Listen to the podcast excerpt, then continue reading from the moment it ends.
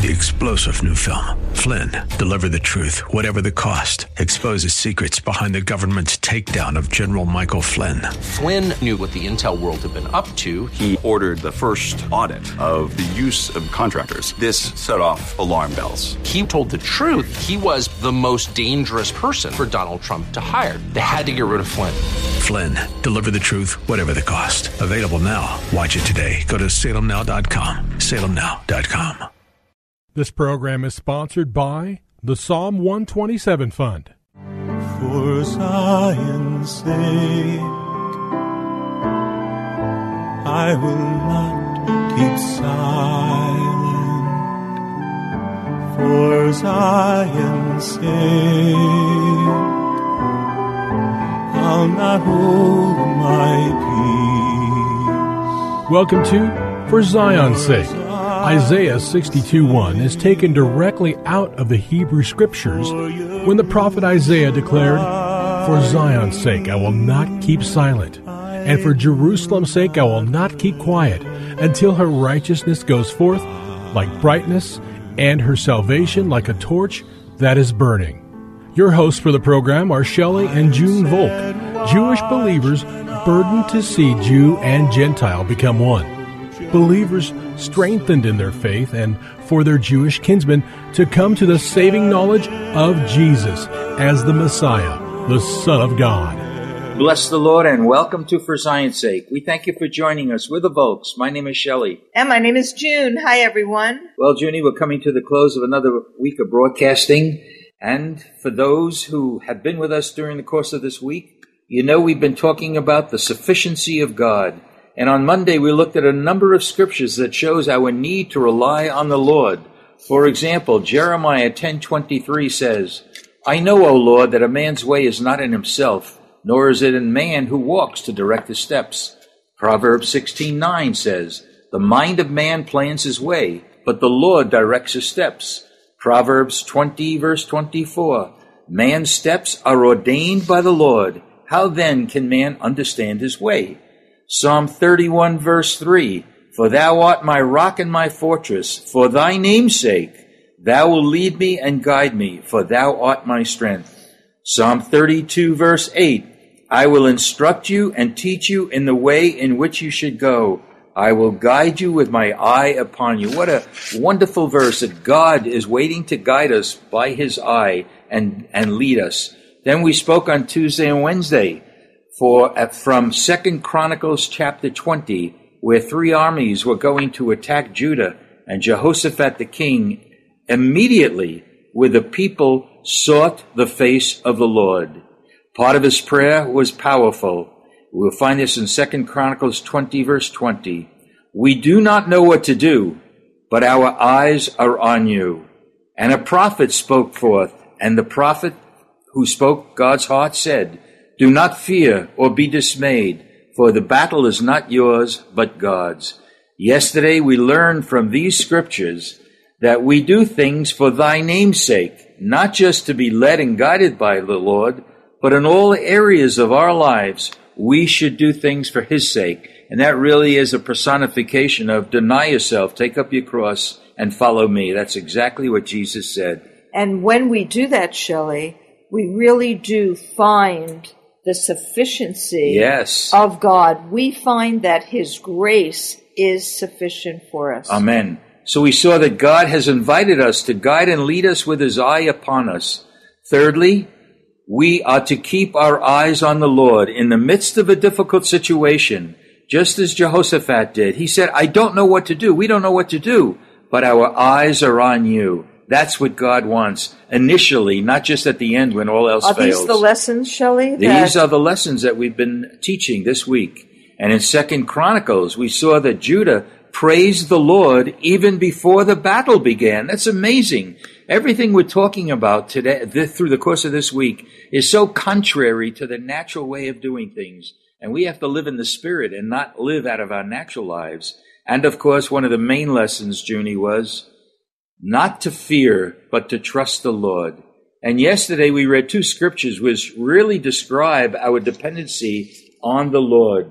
And one was from John chapter 15, I believe. Hold on, I'll get it in a second. John chapter 15, verse 5. Jesus said, apart from me, you can do nothing.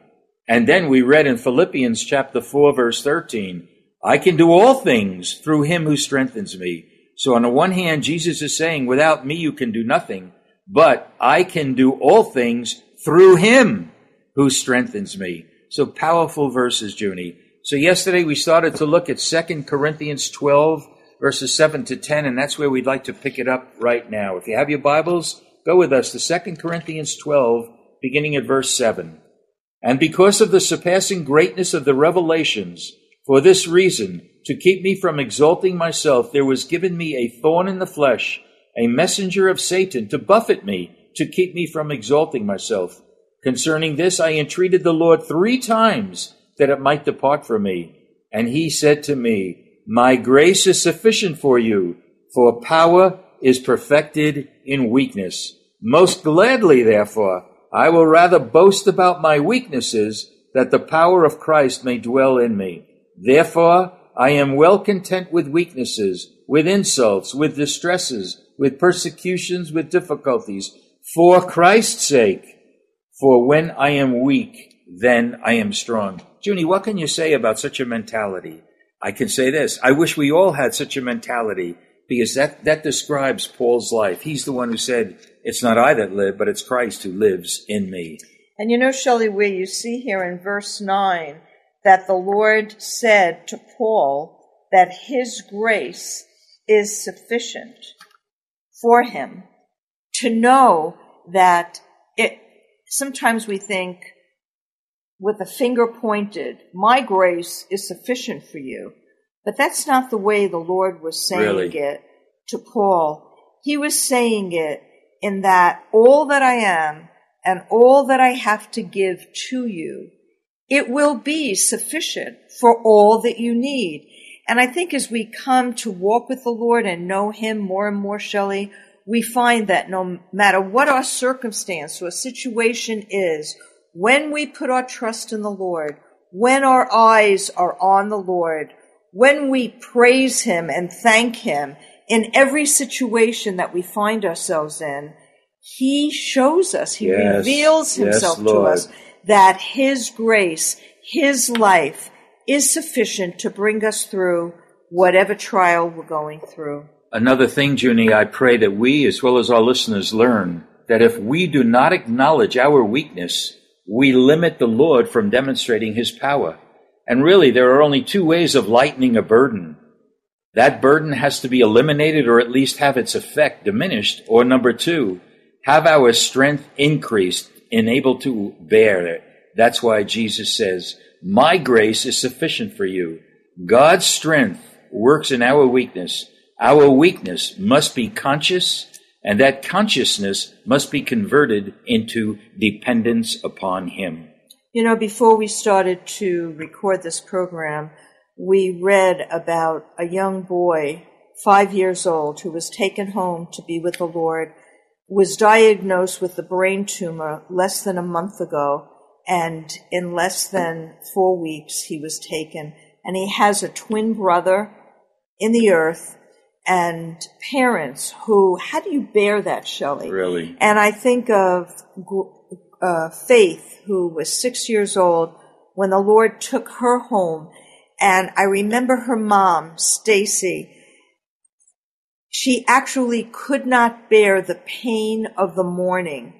At mourning, it would like overtake her. And she knew the Lord, and Grace knew the Lord. Grace loved the Lord. Faith loved the Lord. She had a sister, Grace.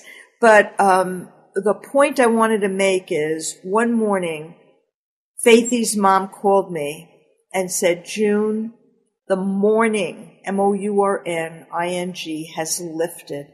And God brought her through that loss with still loving the Lord, still knowing his grace was sufficient, having a sense beyond what's human that she would see faith again.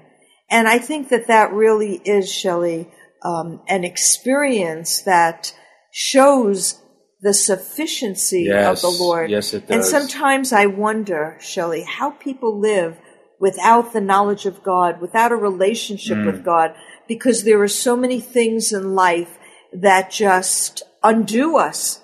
And we turn to liquor or drugs or sex or pornography or something that just sort of dulls our being, rather than turning to the Lord and experiencing from Him His grace and His comfort, Lord, and His deliverance and His help, and especially, Shelley, His love. Amen.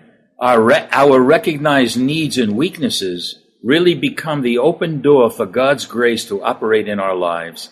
Paul even says, "Most gladly, therefore, I will rather boast about my weaknesses, that the power of Christ may dwell in me." In verse 10 in the New King James Version, we read, "I take pleasure in infirmities, in reproaches, in needs, in persecutions, in distresses, for Christ's sake." That's the key. "For when I am weak, then I am strong." And you know, Shelley, we find in chapter 1, 1 Timothy chapter 6, verse 6, "Godliness with contentment is great gain." The interesting there, Junie, is the word in Greek for contentment is sometimes translated sufficient. And you know, Shelley, we can't know God's sufficiency unless we find godliness in a situation that we can't bear, because in all weakness, He is made strong. We read in 2 Corinthians 3:5, "Not that we are sufficient of ourselves to think of anything as being from ourselves, but our sufficiency is from God."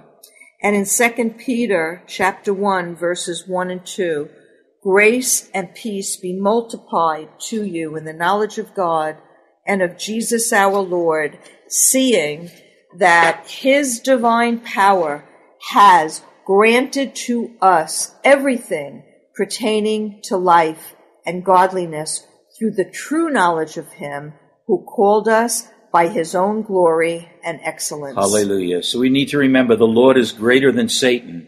According to 1 Corinthians 15:55, He is stronger than death. He is our peace, Ephesians 2:14. He is our hope, 1 Timothy 1:1. He is our life, Colossians 3:4. He is the way, the truth, and the life. He is faithful and true, Revelation 19:11. He is the author and finisher of our faith, Hebrews 12:1 and 2. He is the God of the whole earth, Isaiah 54:5. He is the light of the world, the Holy One of Israel. He is our wonderful counselor, Isaiah 9:6. He is the great I am. And we see, Shelley, in Colossians 2:9 and 10, "For in Him all the fullness of the deity dwells in bodily form, and in Him you have been made complete." Yes, Lord. "And He is the head over all rule and authority." Amen. Is He your sufficiency? Lord. This being Friday, we want to identify ourselves with our Jewish kinsmen by reciting the Shema. And if you know it, please say it along with us. Shema Yisrael, Adonai Eloheinu, Adonai Echad. Hear, O Israel, the Lord, our God, the Lord is one. Father, we thank you that you are our sufficiency. Yes, Lord. I pray for our Jewish people who don't know You to reveal to them Your sufficiency, that they cannot continue to live on their own strength, but on the strength of the Lord Himself. And for the church, Lord, that You would strengthen us and cause us to live in purity and holiness. For Your name's sake. Yes. In Jesus' name. Amen.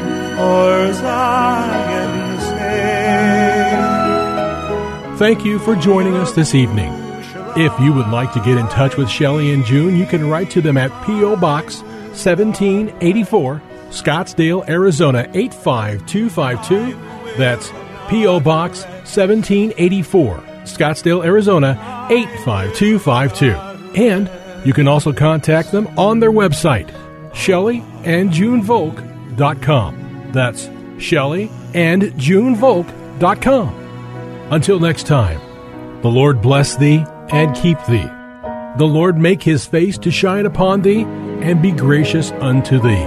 The Lord lift up his countenance upon thee and give thee peace. This program was sponsored by the Psalm 127 Fund. Three-star general Michael J. Flynn, head of the Pentagon Intelligence Agency, knew all the government's dirty secrets. He was one of the most respected generals in the military. Flynn knew what the intel world had been up to. He understood its funding. He ordered the first audit of the use of contractors. This set off alarm bells. The explosive new documentary, Flynn, Deliver the Truth, Whatever the Cost, and covers the facts behind this scandal. Flynn told the truth. He was the most dangerous person for Donald Trump to hire. I find out the worst enemy that I'm going to face in my life is right here in America. They took my assessment and they wanted me to change it. And I was like, I'm not changing it. They had to get rid of Flynn. With in-depth interviews, archival footage, and never-before-seen personal records of the man behind the headlines. I just felt like I was drowning. Flynn, Deliver the Truth, Whatever the Cost. Available now. Watch it today. Go to SalemNow.com. SalemNow.com.